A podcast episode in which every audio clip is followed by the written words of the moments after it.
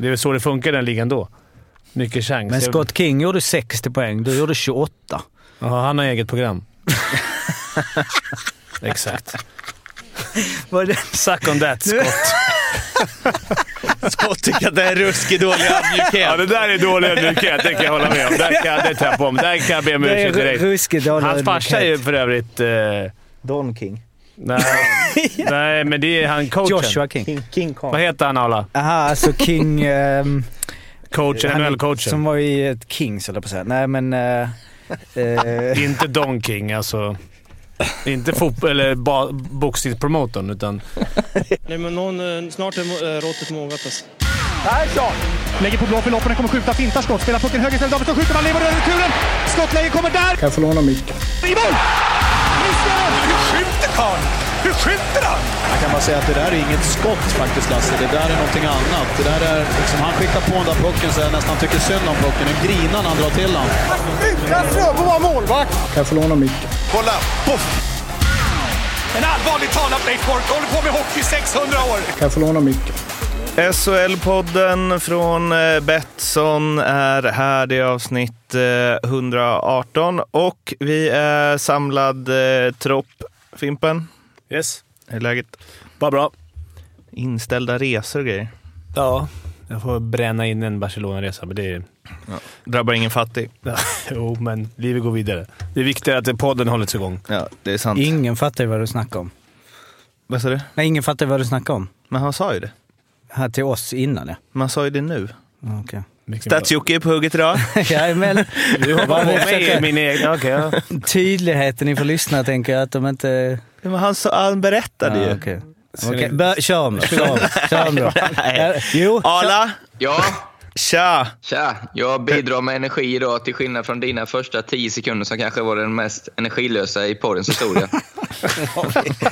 Har vi en tagg i måndag morgon här. Verkligen. Och jag har lite grejer här, alla på din gångna vecka som jag fått skicka till mig. Jaha. Som jag tänkte vi ska ta i podden. Okay. Jag ska lugna in mig sen. Du gjorde ju ett provspel för rövgängshockey, heter de så? Ja, stämmer. Så jag har fått lite uppdatering här på hur det gick. Mm. Du var ju iklädd en, bara det är ju att du inte skäms alltså. När var detta? Var det i helgen eller? Det var igår morse. Okej. Ja. Mm. Alltså tröjan du väljer att ha är alltså en... Jag ska inte säga att jag valde att ha den. Jag fick den tilldelad. Man kan ju ha en mörk tröja, NHL, och jag har ingen. Så då fick du en Peter Forsberg-tröja, en Nashville-tröja. Ja. Ja, de frågade om jag hade en önskan och sa om jag hade något favoritlag. Jag har inget direkt tyvärr, men skulle det vara något så sa jag ta Toronto då. Men då var den inte tillgänglig, så då jag tilldelade den Nashville. Ja, men så här lyder i alla fall rapporten. Pigg på uppvärmningen. Hans 65-flexare gick så varm att vi diskret fick påminna alla om att vi kör utan slagskott. Lite slarvig i passningsspelet, men det syns att killarna har hockey i sig. Tröjan såg lite väl stor ut. Vi tror att han behöver några månader för att fylla ut den. Han dricker inte kaffe, frågetecken. Ser gärna att han försöker det för stämningens skull framöver. Men 2+2 och game winning goal talar för sig. Synd att han hade bråttom hem. Matchens lirare fick gå till en reserv. Och sen så döpte du er kedja efter ett bakverk. Ja, precis. Vill du berätta själv? Ja, men det var ju donut line. Det var jävligt gott donut på kanterna, men vi hade ett hål i mitten. Och du var på en kant, antar jag? Ja, jag var på en kant. Fast jag fick gå in och ta alla teckningar sen efter en stund. Jag lyckades förlora 7 av 7. Han var inte så bra, han som spelade center.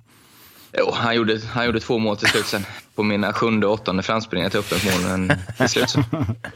Men det finns, jag fick lite bilder också. Det görs inte så bra i podd, men... Du ser ut att fortfarande ha det, så att säga. Det ser du på stillbilder, eller hur? Ja. Bra skrattat på stillbilder. Du menar att jag inte har gått upp 20 kilo? Nej, det har inte gjort. Var det kul då? Ja, det var kul. Det var jättekul. Jag hade lite ont i ljumsken nu. Okay. Men maxåkningen där jag skulle backchecka. Jag har glömt bort. Gjorde du det när du spelade? Ja, och sista åren. Okej. Okay. Fick man prova på det, sorry. Ja, exakt. Ja. Men blir det nog mer eller? Om liksom det sitter ett gäng Arla-fans här och vill se när du lirar. Jag kommer kanske vara med någon mer gånger. Vad är det för någonting? Rövgängshockey? Är det? Nej, det är ju samla ihop kompisgäng. Mm. Det var väl inte någon jättenivå på det utan att såga dem allt för mycket, men de verkar ha väldigt roligt i alla fall. Det var väl en sågning om något. De verkar ha kul i alla fall. Ja, vi ska, här brukar det vara någon form av övergångsgrej. Det har ju varit för att vi har dragit vad som kommer eller vad som ryktas till nästa år, men det blir lite tradigt om vi gör det varje gång, framförallt för att vi ska kunna prata om det sen när det händer också. Så vi går direkt istället på den gångna SHL-veckan. Och vi börjar i Malmö där Jesper Mattssons tröja hissades i taket, och jag lämnar ord och bild om vi hade haft det till Stadsjocke. Ja, det var ju väldigt fint. Vi hade ju laddat upp, eller vi hade ju värmt Jeppe med att vara där nere med Fimpens resa. Fimpen hade coachat honom lite i hur man skulle agera. Det var ju lite sådär när man tittar tillbaka på det att vi skojar lite om att du kan få dra någon tår och du gör någonting, och så var det ju enormt känslosamt. Men jag såg ju Jesper Mattsson när han slog igenom liksom när han var 16 år, 91-92. Inte för superstarka minnen om just då när jag var 9 bast, men en jäkla fin Malmö-snubbe som liksom slog igenom i det stjärnspäckade Malmölag som Percy köpte ihop, och sen så drog han ju till Färjestad. Jag kommer ihåg när han drog till Färjestad var det ju tog emot, alltså det var lite liksom han stack när han var på toppen. Men det var ju jäkla fin hyllning alltså. Det var ju, vi har ju suttit här och lite raljerat kring diverse hyllningar i hela idrottsvärlden om man säger, där det kan vara lite stelt och det kan vara lite kämpigt, men nu kanske jag är subjektiv såklart eftersom jag brydde mig kanske mer om vad andra gjorde om just Jesper Mattsson, men med tanke på hans historia med hans tragiska situation med sin son och så var det en jävligt fin hyllning. Det var en jävligt fin hyllningsfilm som här var klass, och det var liksom lite historia i den, och det var ändå liksom en väldigt fin varm grej, och sen så höll han ju ett grymt jävla tal, och det är inte alla som kan hålla tal, och han tog liksom in allt, och det var liksom Timo Lahtinen var på plats, alltså det var ju liksom äckligt disciplinerat, han står där, och intressant är att han liksom vill hylla 2 ledare som han haft, Timo Lahtinen och Håkan Loob, så det var en viss tyngd i det. Och sen så drar han då hela sitt tal, han tackar liksom alla som han gör. Det var också fint att det var Färjestad, det var ju liksom så, det är inte så många som är en del av 2 klubbar som ändå var, och i hyllningsvideon som ändå handlar om att han ska hissas i Malmö, han är ju en Malmökille, så var det ändå så här, det var inget konstigt på något sätt att det var alltså, han vann guld med Färjestad och de jublar ju också. Och liksom han tackar ju spelarna innan att fan schysst att ni så. Och sen så då kommer de mot slutet när han slutar liksom på något sätt, jag sa att Oliver, hans son, att han alltid frågade honom och tror du din tröja kommer hissas i taket pappa? Så att det var ju liksom tårar. Jag satt där på kontoret, grät och gömde mig lite för vår klippare Kristoffer. Inte för att jag skäms och gråter, men det var liksom från att vi snackade så här hockeybilder i Malmö dag 2 till att jag satt där och blev jävla känslomässigt. Så det var ju jäkligt fint. Jag skulle säga att det är att du är partisk i det, tycker jag bara. Då är det ännu svårare att vara nöjd med en hyllning. Så att då är det ett väldigt bra betyg, skulle jag säga. Alltså man blir ju precis, framförallt men tror det är också så som han är och så som han har hela hans historia nu. Det gjorde ju att det fanns en tyngd, det fanns någonting där man liksom lugnade ner sig. Det var inte bara någon så här cool hyllning där det kan bli lite ängsligt inför, utan här var det så här, jag tror alla som var där, jag var ju tyvärr inte på plats, men att man liksom bara okej. Det är lugnt. Alltså det är liksom, och sen så att han verkligen tog ordet liksom. Det var inte någon så här till fansen, utan det var liksom prata från hjärtat så. Han är ju också att han är en tramsare gör ju att när han lugnar ner sig så blir det mycket mer allvarligt liksom också. Och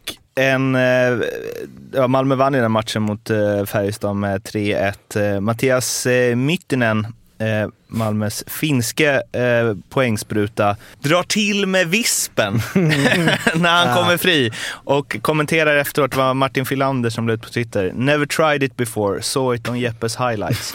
Det är klass. Nice, alltså. Och den kan jag säga, helvete vad han har gjort vispen, många straffar alltså. För det var ju då, jag kommer inte ihåg vilket år det var, men när de införde straffar i SHL, det var ju då liksom så, och det var, kunde ju vara mycket straffar, och han gjorde vispen varenda jävla gång. Och målvakterna, de ändå bara, okej, du drar den där i nättaket.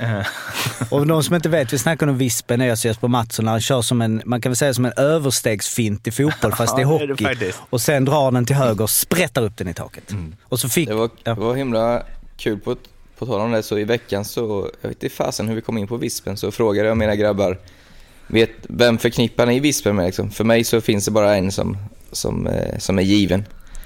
Men det var inte någon som sa Jesper Mattsons namn, knappt att de visste vem det var när jag sa det sen. Så. Det går fort att bli bortglömd. För oss 80-talister är han ju för evigt vispen. Ja. Det är så nice att Myttynen liksom ändå, när han kommer i det friläget, tänker att det ändå finns där någonstans. Vad ska jag göra? Bara, just det, han körde den, jag är samma. Ja, du får ju alltid målvakten att frysa. Det är därför den är så himla effektiv, om du gör den bra alltså, för dem. De är inte riktigt vana vid det. Nej. Alltså, och frysa menar jag då, alltså, och bli stillastånd. Inte såklart. Och du, Fimpen. Nu är vi extra tydliga i podden efter Jockes raseri mot inledningen. Men du var ju med, Fimpen, eller jag var med. Det var ju du som är framför kameran med liksom faktiskt hänga med Mattsson. Och för mig hela den här grejen, och jag menar, vi skojar ju som fan och så, och liksom, jag menar, det är Fimpens resa är ju något annat. Men det är ändå nice att göra det i den här veckan. Ja, han var jävligt god. Alltså jag har ju bara mött han egentligen, träffat han någon gång så här, men det är väldigt likeable snubbe. Otroligt härlig och tillmötesgående. Jag såg också den där i efterhand dock, men jäkligt fin hyllning.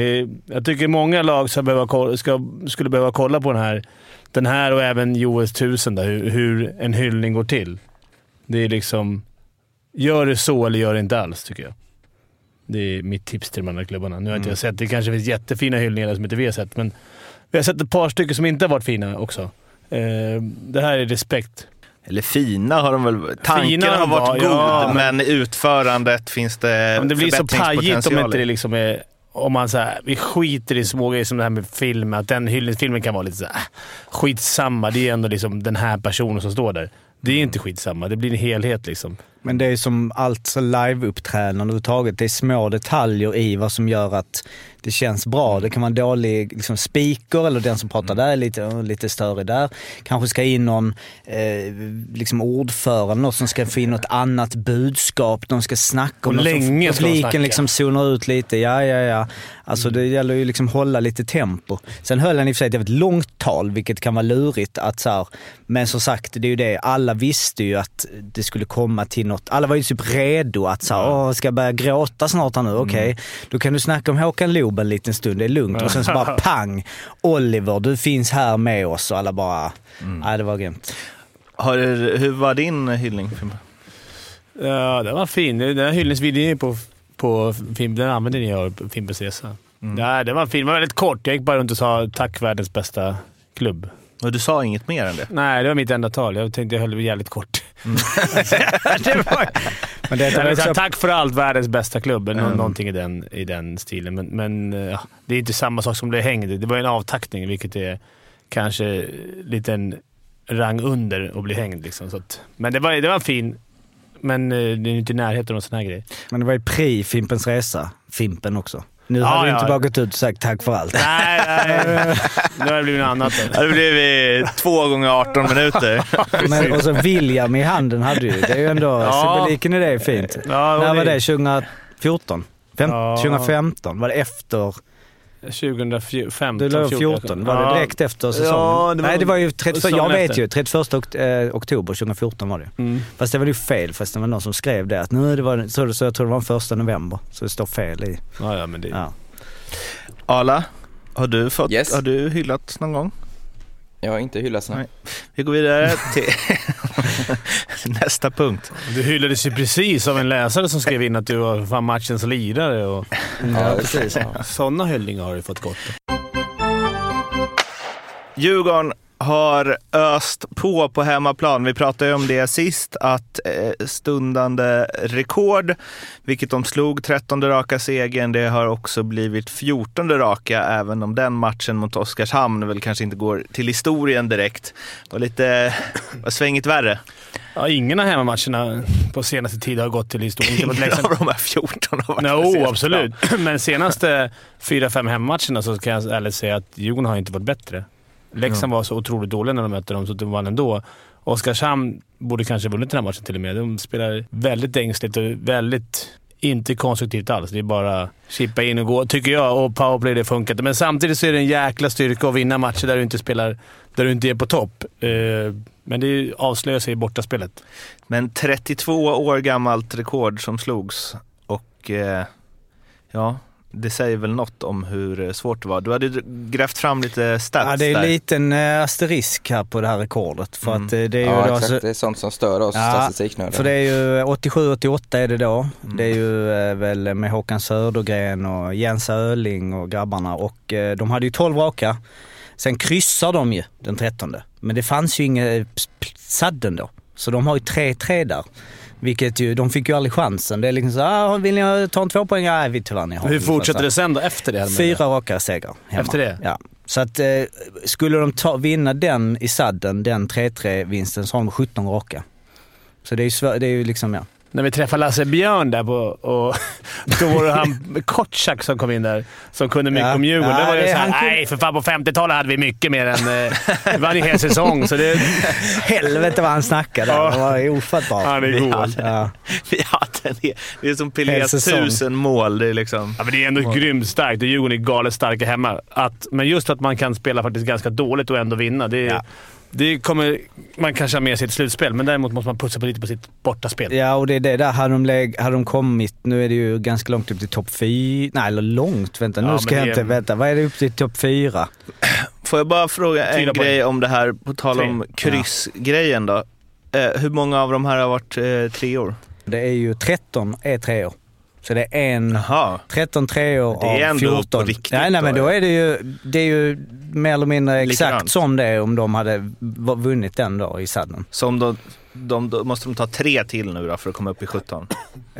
Ja, alltså när 2, alltså 3 till är precis. Ja, men jag har en liten grej på det också då, att Linus Hultström, han har ju då gjort 11 mål och 11 assist på 22 poäng på 24 hemmamatcher. Mm. Så han snittar nästan på bortaplan 3+4 på 23. Det är ganska stor skillnad. Han gillar att spela hemma. Han gillar att spela hemma, Hultström. Och vi pratar ju lite mer om mål hemma också. Ja, alltså alla där. Du kan, Dicken, alltså det är ju liksom stor skillnad. Men det är ändå 22 jämfört med 7. Och vi pratar ju en del om Melart när han var igång. Ni kommer ihåg, ja, du kanske kommer ihåg Melart. Men Hultström har ju nu 14 mål den här säsongen. Och det är ju bästa backarna i SHL sedan Härslis sjuka säsong. Och det är endast 8 backar som har gjort fler mål under en säsong på hela 2000-talet. Oj. Så det har ändå gått lite under radarn, kan man tycka. Så att han känns ju viktigt för Djurgården att ta den här 4:e platsen. Ja, hon får hemmafördel, ja. Ja, framförallt måste de ta den här 6:e platsen, tänker jag. För det är otroligt jämnt. Alltså, det är... nu när man hade räknat bort Skellefteå förut, det är bara, där får man bara checka upp sin hatt och säga att vi hade fel. Alltså nu är inte Leksand något kanonlag, men fy fan vad bra Skellefteå är. Ja. Alltså vilket. Och vi satt ju här för 2 veckor sedan och sa att nej, de kommer missa, eller var det förra veckan, så de går inte topp 6. De kan vinna guld alltså. Mm. Ja, men alltså det är den så där, nu är det 2 platser helt borta som inte går, som inte någon kan aspirera på. Det är liksom Luleå och Skellefteå, det går inte att komma ikapp dem. Men det är ju det är 3 poäng för Djurgården. Och komma 4. Skulle de komma 4 då är det guldvittring. Skulle de komma 5 så är det kämpigt. Men så gjorde jag också bara en liten snabb grej för där med hemmabortaspel eller hemmaspel överhuvudtaget. Så gjorde jag en koll på de bästa säsongerna då, alltså den bästa säsongen som är på hemmaplan, alltså för att de har ju vunnit mycket i Djurgården, men om man tittar totalt sett den säsongen så är det ju faktiskt är de inte bäst hemma faktiskt, utan det är Luleå som är faktiskt bäst hemma. Eller nej, förlåt, de har ju, båda har ju 15 poäng. Eller båda har 56 poäng på, fast Luleå är en match mindre.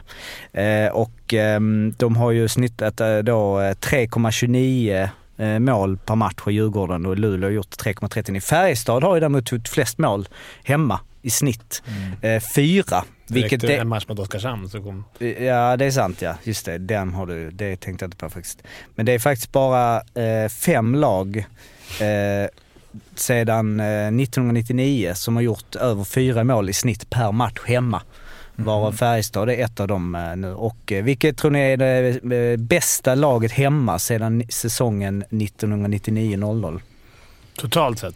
Totalt. Snittpoäng per match, för att till exempel Djurgården har ju varit nere i allsvenskan lite. Så det känns som något Skellefteå-år eller något HV. Nej, jag menar totalt nu. Jag menar totalt. Jag tänkte också HV, men Skellefteå. Alla matcher. Jag tänker Färjestad. På hela 2000-talet? Hela 2000-talet. Färjestad, tror jag. Ja, men... Just det, Skellefteå gick... Okej, jag säger också HV. Alla säger HV. Jag säger Färjestad. Du säger Färjestad. Det är ju Färjestad och Frölunda. De har i snitt 2,01 poäng per match. 3 Luleå 1,93, HV 4 1,89. Oskarshamn 1,13. Leksand är ju för övrigt... de har sämst målskillnad av alla på hemmaplan sedan 1999. Minus 72 på 230 SHL-matcher. Det vill jag bara flika in siffror. Jämfört med till exempel Västerås. Du, vad fan? Sluta. Som har minus 17. Fast det var bara på en säsong. Ja, exakt. Ja, vi går vidare. Det har blivit dags för Arlas show. Speltips, Arla. Showen är här. Vi kör till på torsdag. Uff. Gör vi. Uff. För att... jag hittade mina drag där helt enkelt. Och då har vi en bombetta, och det har jag sagt 3-4 gånger i den här podden, och då har de ju gått in. Absolut. Så det här har vi en bombetta i HV Oskarshamn. HV strider ju om 6:e platsen med bland annat Djurgården och Frölunda. Så oavsett hur det går imorgon tisdag så kommer den här matchen vara oerhört viktig. Oskarshamn har ju som bekant inget att spela för längre. HV vinner med minst 2 mål till 1,62. Kommer vi ta där. Gick bra sist Draget. Du hade en sån. Hur går det totalt? Det gick bra sist du hade en sån. Vinna med minst. Ja, var inte det Frölunda mot Leksand? Att Frölunda skulle Leksand vinna med 3 mål. Ja, exakt. Det är sant. Har du skrivit upp alla... Har du det organiserat? Alla hans... Det har jag. Sen har jag raderat dem efter varje avsnitt. För det känns ändå som du har haft en bra säsong, Arla. Den var bra fram till jul, vet jag. Vår chef skickade. Sen har det väl...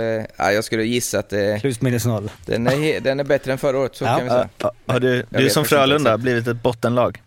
Ja, fortsätt. Draget också, jag tycker mig hitta, är ju de vi nyss nämnde. Skellefteå möter Malmö hemma, och vi får alltså 2 gånger pengarna på att de ska vinna. De har ju varit som en maskin, och Malmö har ju... Ja, de har en teoretisk chans fortfarande att komma topp 6, men den är inte så jättestor, så att någon ska störa Skellefteå bortaplan i den formen de är, det tror jag icke. Och 2 gånger pengarna så tycker jag är ett jätteåt, så är det svårt att se att den ska stå innan pucken släpps. Krysset går vi till hovet. Se ifall Djurgården tar sin 15:e raka. Det kanske de gör efter sadden, men Djurgården-Luleå, alltid, det har blivit hatmatcher på senaste åren, känns som tätt, tajt. 1-1-2-2. Kaboom. Slut på showen. Och 4,25 present.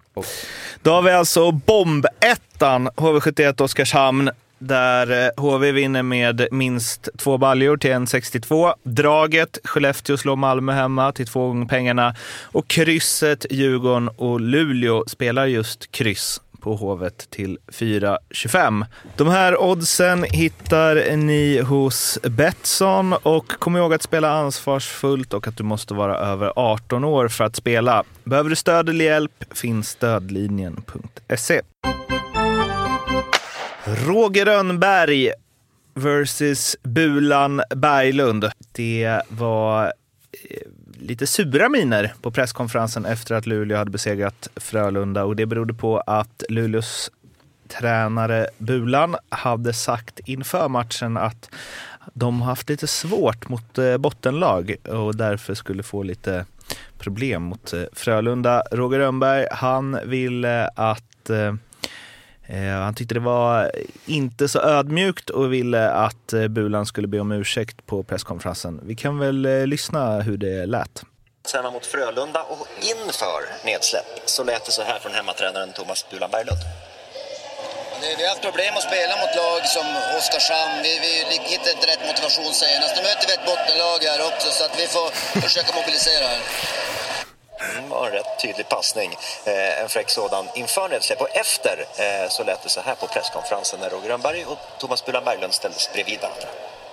Det är lätt att bli kaxig mitt i serien, och jag hörde bara, fick det återberättat för mig att du, Bulan, har kallat oss för bottenlag i Simor, och för mig tyder det på en jävligt dålig ödmjukhet, och jag ska ge dig chansen att be om ursäkt för att kalla oss för bottenlag. Jag kanske spelar som ett bottenlag idag och det kanske vi förtjänar, men att ta det tillfället på det sättet, det tycker jag tyder på en ruskigt dålig ödmjukhet. Och jag tycker du har skött dig jävligt bra innan, och du är en av dem som jag har hyllat de gånger vi har slagit i slutspel innan, så har du kunnat stå upp och erkänna att du förlorar mot ett bättre lag och så vidare. Det där tycker jag är dåligt mot hela våran förening faktiskt. Jag tycker det är, det kanske är sagt med glimten i ögat, jag vet inte, men det är många som är upprörda hemifrån, och jag vill stå upp för våran förening, jag tycker inte det är okej. Ja, jag skulle vilja att Thomas kommenterade Roger sa om dålig ödmjukhet och så vidare. Nej, det var väl lite, men det är ju så, Frölunda är ett lag med stora resurser och har ett lag som ska ligga högst upp i tabellen, absolut. De är ett jättebra lag, men de ligger inte där nu, och det är sanningen. Men de borde kanske ligga där. Ja, det är sandlådan alltså. Det är härligt ju, börjar närma sig slutspelstiden nu. Men alltså, de gnäller så jäkla mycket på att de inte får kommentera domare och känslorna försvinner och bla bla bla. Nu är det någon som rör upp lite. Då är det dålig ödmjukhet. Alltså. Nej, men alltså det... Fast han kanske inte... Ja, precis. Men så här, vad är ödmjukhet? Om du ligger sjua och de kallar dig bottenlag. Du är ingen bottenlag som sjua. Nej, okej, men jag menar alltså så här bara alltså om man nu bara ruskiga, dåligt ödmjukhet.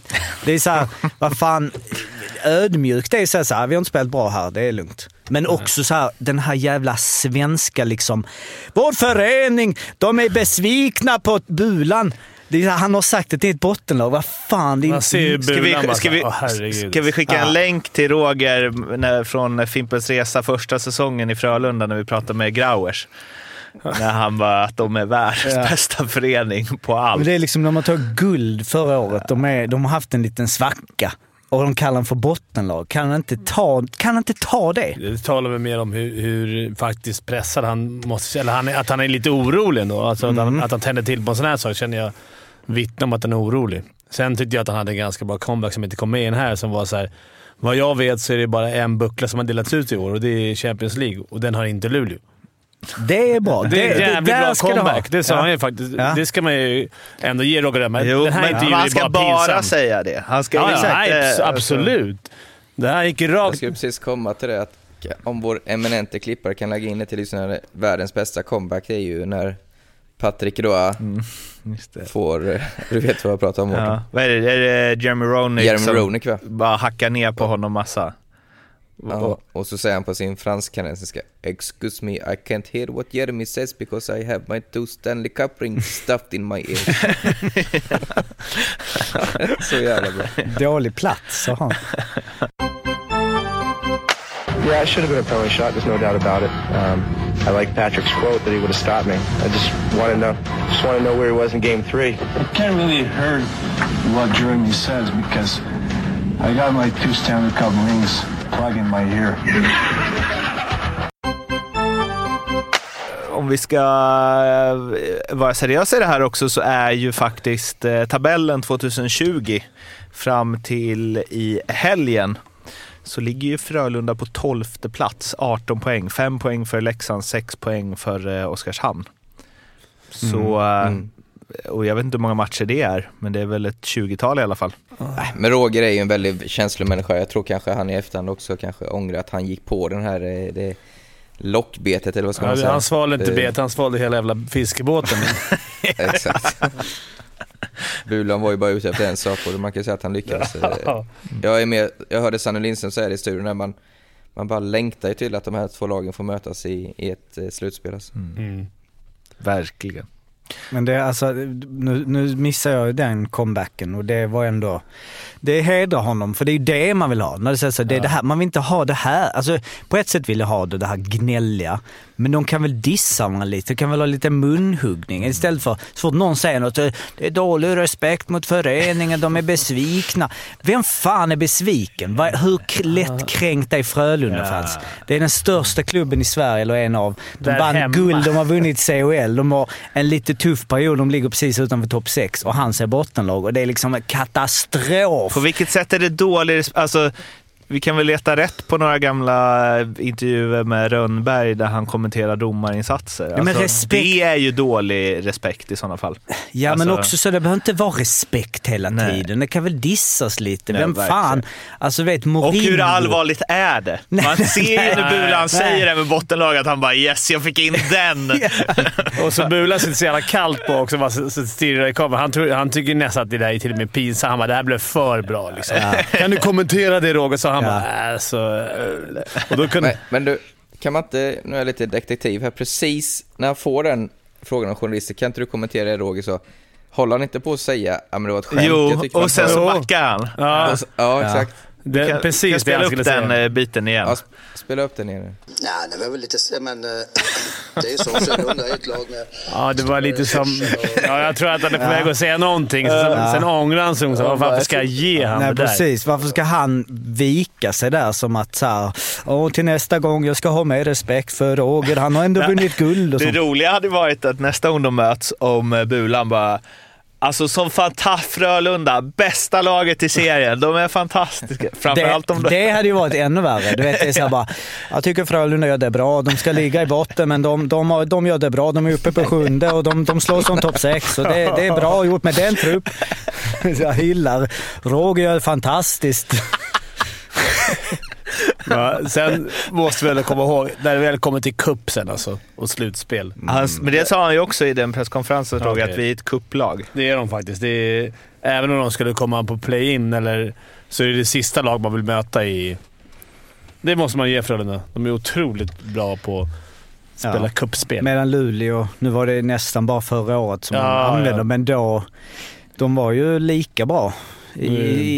Jag tror inte det går i samma fälla i år. Nej. Eller vi får se. Det blir i alla fall ett kul slutspel. Det är bra att det börjar bli lite så här smågrinigt inför att man får några så här drömmatcher. Du har ju också, det finns ju många roliga playoff-matcher det kan bli. Mm. Alltså tunga, även play-in. Alla är nästan... Även play-in-matcher. Det är typ så här...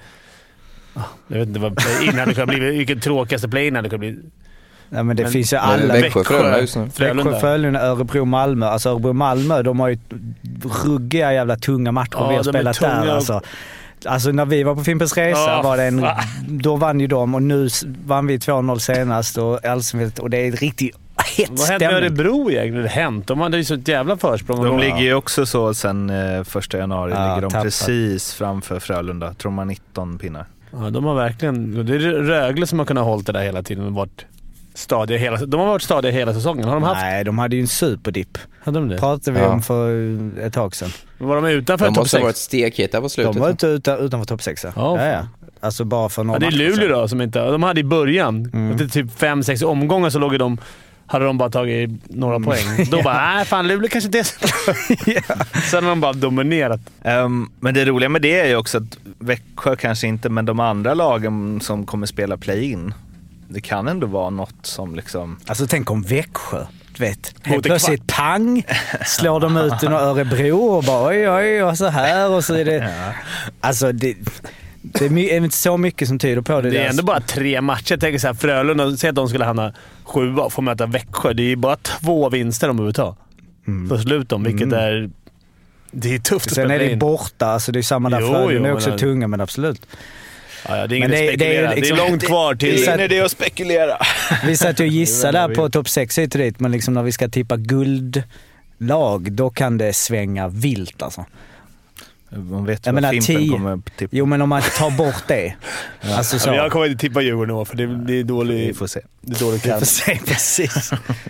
Ja, det om Rönnberg och Bulan. Kul i alla fall. Arlas rekord hotat står det som nästa rubrik i körschemat. Och de öser ju på där, pöjkerna i hockeyallsvenskan. Jonathan Dahlén har gjort 74 poäng på 49 fighter och han har väl missat en då. Alla lag har spelat 50. Jonathan Jonsson i Modo har gjort 73. Och Arla, du som har poängrekordet i hockeyallsvenskan från säsongen... Ja, 8-9 skulle jag säga. Då du gjorde 77, va? Ja. Det är alltså 3 ifrån som Dahlén har 2 matcher på sig att lösa. Och du blev väl intervjuad i någon tidning för ett tag sedan om det här. Och att du tyckte att det är på tiden, va? Ja, jag ska bara börja med att säga att det har ju varit otroligt mycket fokus på Dahlén. Jonathan Jonsson har inte kanske jag som har missat, men han har gjort en supersäsong. Jag tror det är ju många som inte ens knappt har koll på vem det är, så jag tycker det är lite orättvist mot honom. Tycker nästan synd om honom att han har hamnat så i skymundan, för det har han gjort en otrolig säsong. Han har dubblat sin poängskörd från i fjol. Mm. Ja, precis. Han är en bra lina också. Han är ändå liksom inte en ung talang, han är väl 96 eller något. 97. Ja, han är ju relativt ung, men det är inte så här supertalang. Han är 27 så här. Han är 27. Mm. Ja, till och med det. Så då har han ju verkligen en late bloomer. Det är häftigt med sådana. Så det är spännande att följa. Men hur känner du inför rekordet? Nej, helt ärligt så känner jag inte så mycket. Det är många som tror det kanske. Men jag har som sagt till er i alla fall, jag är ju, om man tar det helt personligt så är jag ju betydligt mer stolt över 70 poäng i SHL än att ha det hockeyallsvenska rekordet. Men det är klart det är ju rätt kul att ha det. Och det blir spännande att se ifall någon tar det. Det får du ju säga då ifall du blir intervjuad, ifall Dahlén eller Jonsson slår det. Då får du ju säga det, att kom tillbaks när ni gjort 70 pinnar i SHL. Mm, exakt. Eller så kan han säga kom tillbaks när ni har gjort 77 poäng på 42 matcher. För att Arla hade ju 1,83 i snitt. Så hade Arla spelat 49 matcher som Dahlén gjort nu, då hade han legat på 90. Var det bara 42 matcher då? Men då kanske Roger Rönnberg ringer upp och tycker att det är dålig ödmjukhet. Så var försiktig. Men för att man ska förstå 70 pinnar i SHL, det tror jag, men det är svårt att fatta. Den som leder poängligan nu i SHL har gjort 50 eller 49. Hur många matcher är kvar? 5. Ja, han gör inte 10 poäng till ens. Alltså han kommer hamna på 55, 56. Och det är liksom, det är 14-15 poäng till. Så det är enormt faktiskt. Ja, det är nästan sjukare. Och som referens också då, så är det ju... gjorde Fimpen så här många poäng hela sin karriär. Det är mer eller mindre från 06 till 2012. Gjorde de? Det har vi dem. Ja, så kan du fatta. Eller vänta, 33, 43, 54, 68. Du gjorde 79 poäng mellan 2006 och 2012. Det är bättre att sprida ut. Då blir det roligare varje gång man gör en poäng. Ja. Därför du slösar inte allt du har på en gång. Du sprider ju ut det. Ja. 4 snittar. Du var jäkla jämnt. Har vi inte riktigt gått in på. Du gjorde verkligen 4 mål per säsong i flera år. Första gjorde 11. Ja. Det var ju snipe. Börja starkt. Börja spela till. Det var många straffmål, va? Du var ju kung på straffar. Ja, men ofta fick man inte straffmålen om man inte avgörande straff. Annars, ja, då hade det varit 71 poäng. Jag gjorde 8 raka straffmål i 8 raka. Ja. Och i Tyskland gjorde 9 straffmål raka. Fast och samma sak. Men då räknas inte de som mål då? Nej, bara om det är avgjort. Avgörande. Nej, just det. Du menar så, klart. Alla samma sak. Åka fram, bromsa, lägga en fjutt mellan benen. Mm. Men sjukt i för sig att... För det är ju liksom game-winning mål, alltså, och det är inte så ofta det blir mål på straffar, men varje gång som du gjorde det här målet så gjorde alltså motståndaren också. Nej, inte mål. Varje gång. Något av mål är säkert straff, men det var inte många. Du gjorde 6 där bara, totalt. Inklusive alltså alla mål. Ja, det kanske var en, två. På de alla där. Kolla inte upp det här som du brukar säga. Nej, precis. Men vem hade du någon sniper bredvid dig i Augsburg? Eller? För du gjorde 22 ass. Du hade 6 plus 22. Och allt, jag gjorde 4 poäng fram till jul i Augsburg. Resten av alla poäng gjorde jag. Han hade väl han våren. Brandon. Nej, jag hade inte så bra lina. Det var jag så bra. De andra var värdelös. Men hur fan att du inte fick sparken med jul. Ja, det är helt, ja, det är sjukt att, men vi hade Randy Edmonds så de kickade honom istället. Tränaren. Ja, okay. Nej, men han skyddade oss, men jag hade också en enda i laget som hade plus minus på plus. Jag hade plus 2, alla låg på så här minus 22.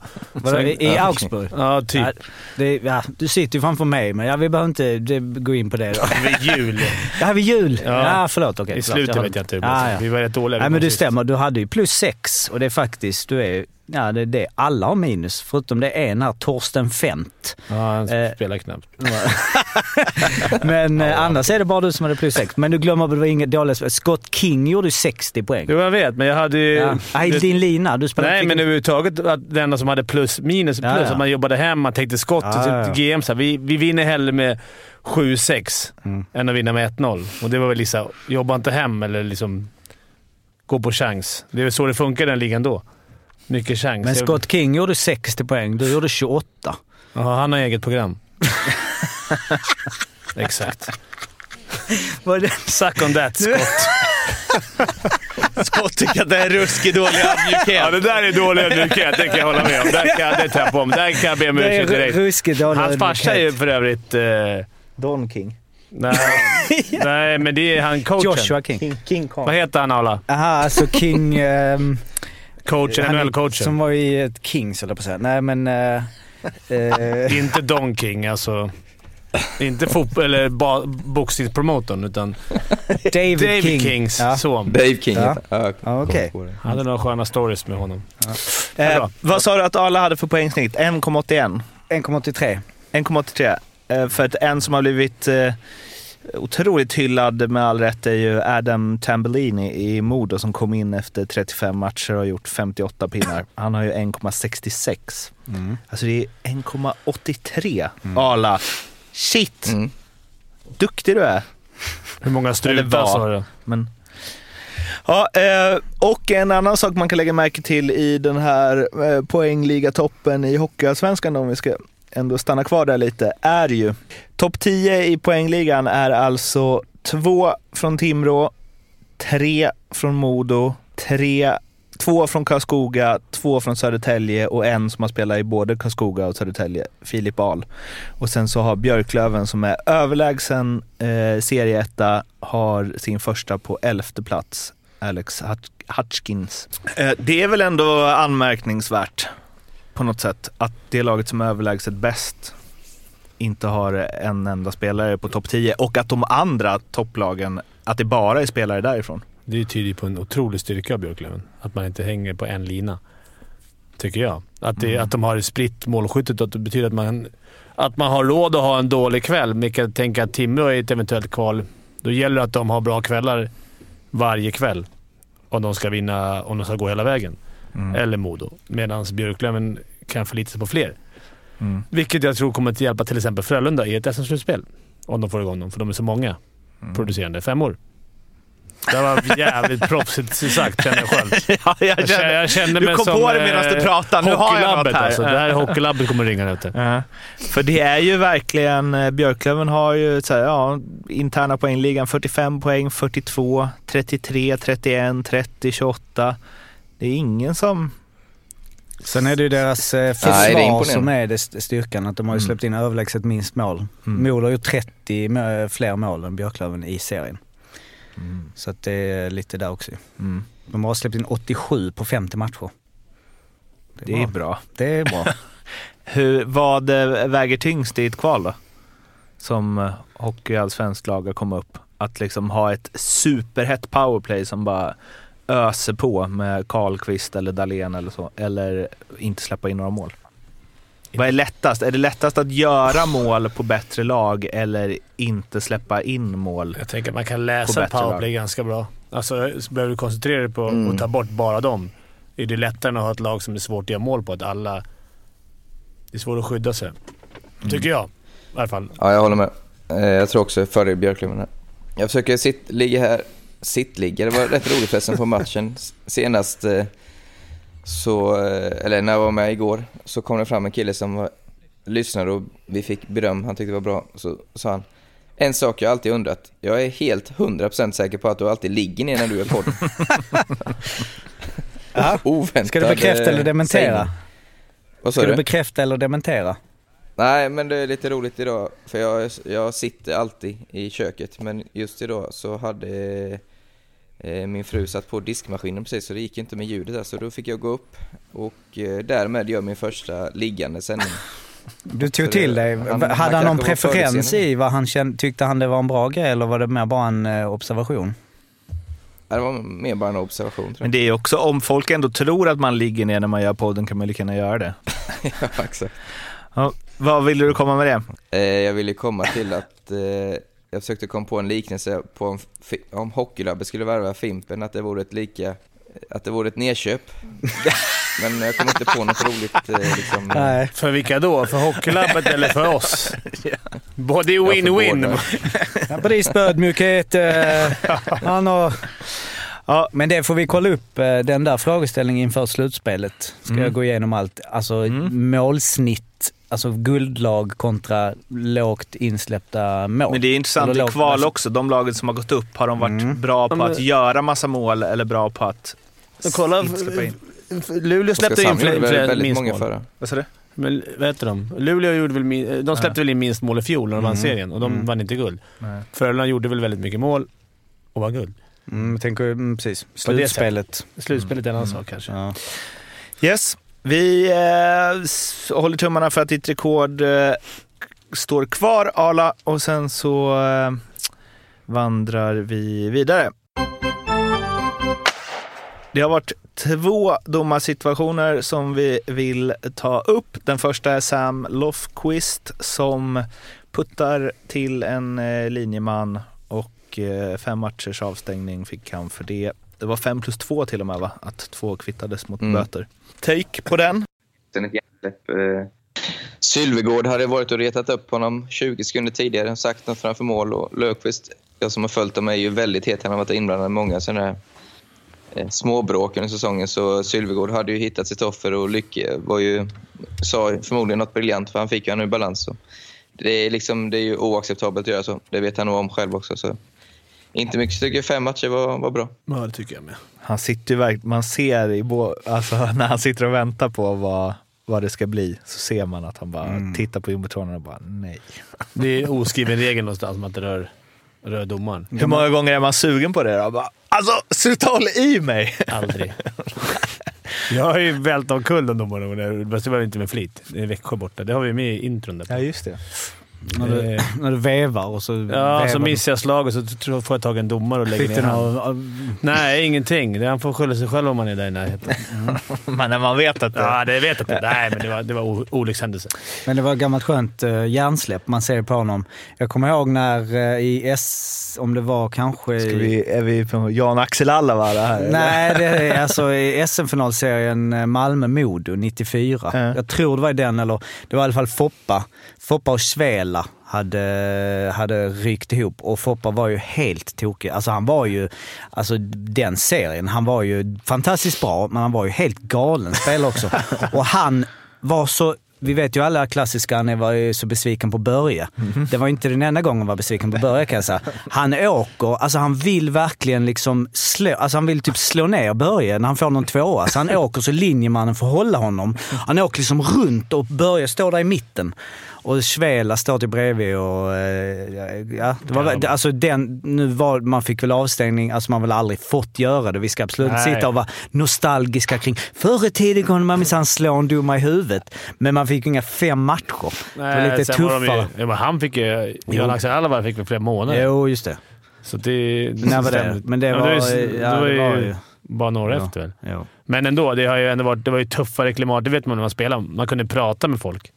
Alltså domarna på ett hårdare sätt. Jag tycker ju, och nu, om man ändå kan slänga in det nu, att det är alldeles för mycket utvisningar i matcherna. Jag börjar tycka det är lite tråkigt. Det är inte domarnas fel, men jag, om det är någon domare som mot förmodan lyssnar på det här, så fan hellre fria än fälla, tycker jag. Det blir roligare att kolla 5 mot 5. Matcherna avgörs inte längre 5 mot 5. Men nu kom du fram någon stats med att det har blivit utvisning gått neråt.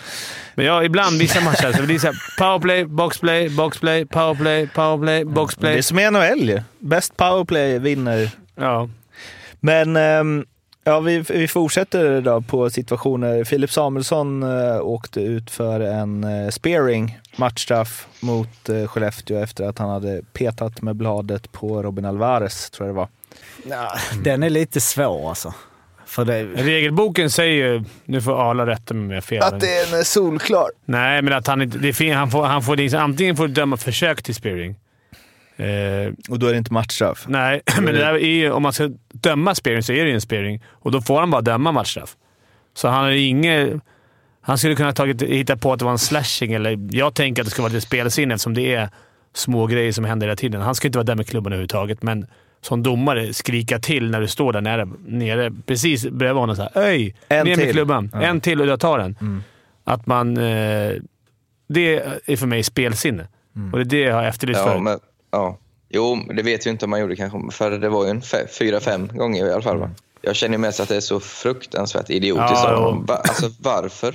Om du ska irritera så slå lite på varden i så fall, lite små slashingar. Men, alltså, stod det inte också 5-2? Man inte får ta klubbladet i magen. Mm. Alltså det var ju inte, absolut inte hårt, det gjorde säkerligen inte ont, men alltså, men det är så, ja, fan, nu får jag hålla mig här, men Filip Samuelsson, alltså herregud. Man kan inte göra så. Leksand fick spela liksom 3-5 i, vad var det? Var det 5 minuter efter det? Alltså ja, riktig moralhöjare och få det i slutet av matchen. Det var också lite barn som liksom fortsatte så här, kolla, jag ska göra det. Men där, han kanske skriker, vi vet ju inte om han skriker domaren, så det är svårt för oss att säga. Sen Alvarez, alltså uppmärksammar ju domaren på det. Han bara, hallå? Ja, men det är väl klart att han ska göra det. Jo, nej, absolut. Men jag menar att så här... Felet är egentligen som Samuelsson. Det är ju inte hos domaren. Det är lätt att man vill bli lack. Jag tycker att det är töntigt. Men sen när man tänker efter, så varför ens stå så där? Mm. Varför? Det är bara ut med. Sen kan man ju, ja, absolut. Sen kan man ju tycka att, så här, att utvisning ska stå i paritet. Något, alltså vad, hur farligt det är eller vilken skada det är eller hur det påverkar. Vad fick han matchstraff? Ja, men det finns inga alternativ för domaren. Det finns ju bara den regeln. Han kan ju inte döma något annat om det är spearing. Vad jag har förstått. Nu kommer någon domare höra av sig. Men jag tror att han blir tvungen att ta... Får man det så är det matchstraff. Han kan ju inte ändra regelboken. Då får vi ringa någon gammal domare. Någon som skriver reglerna. Japp. Korkat av honom ändå. Vi har ju även jag lägger till en tredje situation här med Joels höga klubba. Mm. Som ju nu återigen har ni koll på den? Ja, jag har koll på den. Ja. Det är svårt att gå tillbaks. Förut var det ju alltid att man är alltid ansvarig för sin egen klubba. Nu sedan inte denna utan förra säsongen så började de ju med att fullfölja skott eller passning, eller om det bara är skott så blir det inte utvisning i sin sving då. Då har vi återigen lite den där handsproblematiken i fotboll, tycker jag. För vad, nu är det ett nedlägg. Hur definierar man det? Men... Är det en passning? Ja, det är ju en passning. Fast det är ju inte en passning till ett blad, utan det är ju en tanke att en kille ska komma och ta den i runden där borta. Så för mig tycker jag de gör det svårare för domarna återigen nu. Utan, tillbaka till gamla regeln, du är alltid ansvarig för din klubba. Men tror du inte att de missade den bara? Eller tror att de såg den och släppte den? Nej, han stod 2 meter därifrån och det var hur tydligt som helst. Men jag har en fråga på det då. Det här med att om det blir blod så får man 2+2. Gäller det bara vid klubban? För att Ahnelöven proppade ju Friberg så att blodet bara forsade ur näsan. Han fick inte 2+2 för det. Han fick en 2. Ja, nu jag tror inte det är blod längre i den. Det ska vara, ja, det är också så där bedömning, tror jag, för nu ska det vara kraftig blod, alltså du vet. Och det är också lite synd för Hampus Larsson liksom, han visar, ja, han ryggar tillbaka såklart, men han gör ju ingenting utan han står kvar och fortsätter spela. Sen åker han in i båset, har tappat hand och blöder ju ganska mycket. Och medan, ja, men att de hade han lagt sig ner och liksom, då hade de blåst av och tagit en hög klubba. Det är lite tråkigt att det ska bli så på konsekvensen också. Det är svår den där. Vet du, det är sjukt. Vi var med i en situation, det var helt galet. Det är på riktigt. Stefan Pettersson som leder med Djurgården. Han kom och laddade slagskott. Vi kommer 2-1. Det vet man, det kommer inte gå någon pass här. Det är bara att gå på mål. Och så var någon backchecker och han höjer för sitt... Vet du, han vevade med sitt slagskott. Det var ju väderkvarn liksom. Det var ju upp i nudda taket på hovet. Och han i tillbakasvingen, han ser inte att det kommer någon. Träffar någon i ansiktet. En backcheckan. Och vi får en utvisning på det. Ja, alltså, det är helt... Jag förstår att det blir... Nu är det svårt att gnälla för 12 år gamla beslut, men det är kanske är därför de tagit bort den här ansvaret för den egen klubba-grejen. Mm. Ja. Nej, det är svårt. Det är inte lätt att vara domare. Får vi komma ihåg. Inte lätt att spela heller, men... Nej. Det är inte det. Nej. Ja, vi ska avsluta med lite statistik.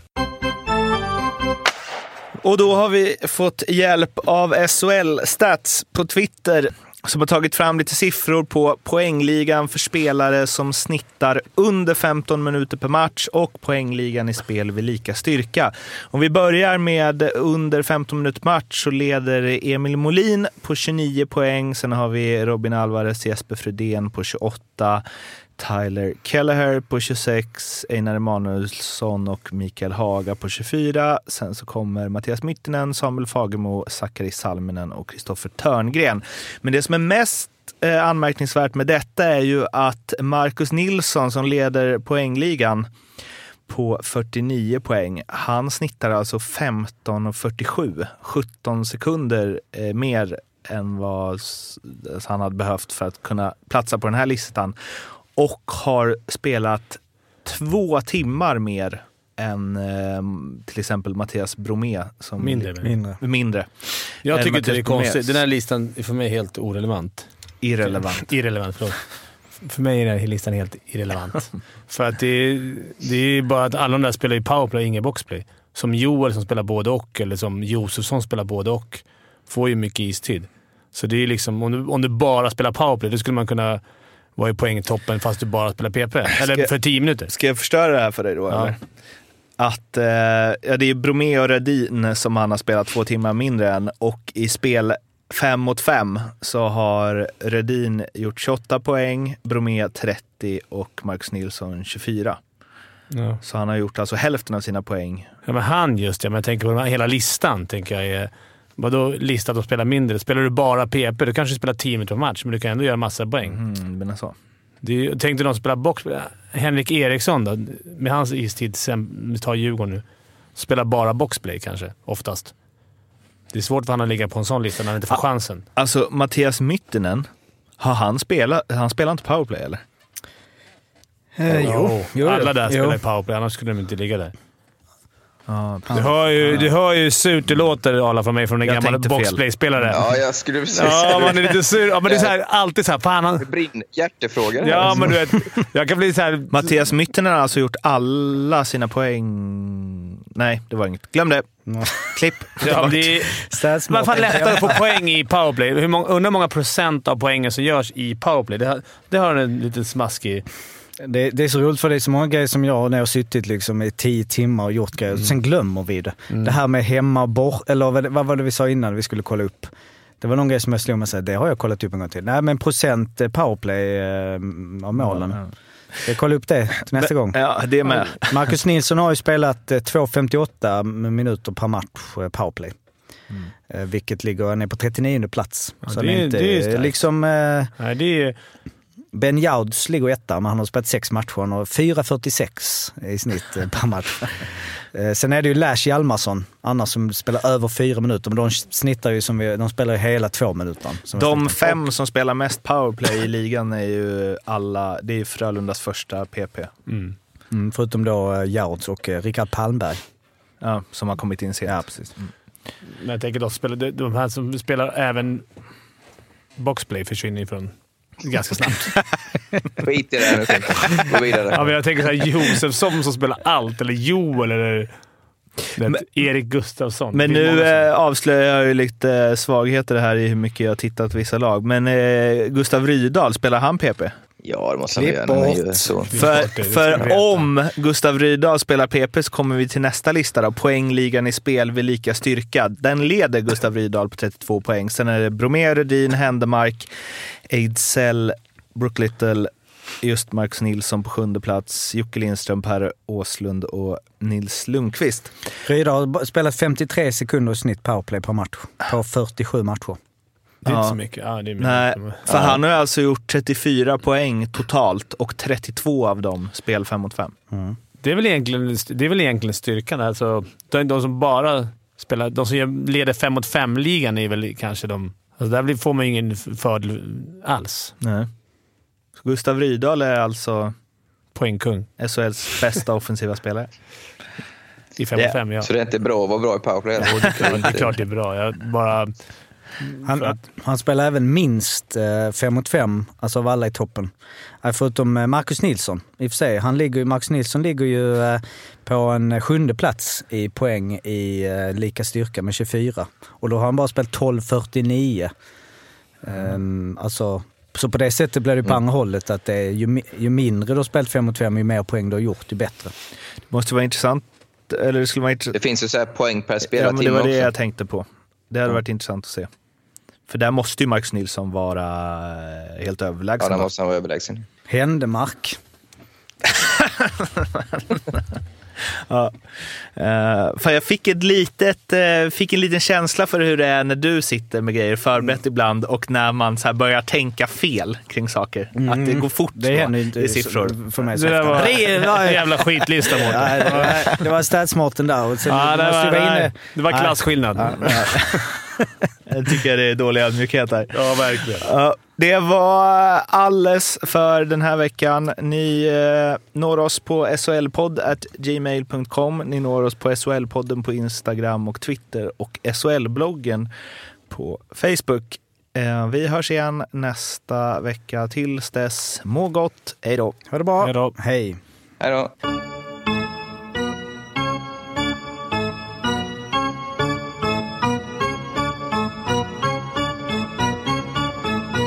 SHL-podden görs av mig, Mårten Bergman, tillsammans med Joakim Österberg för Betssons räkning och produceras tillsammans med SMT Radio.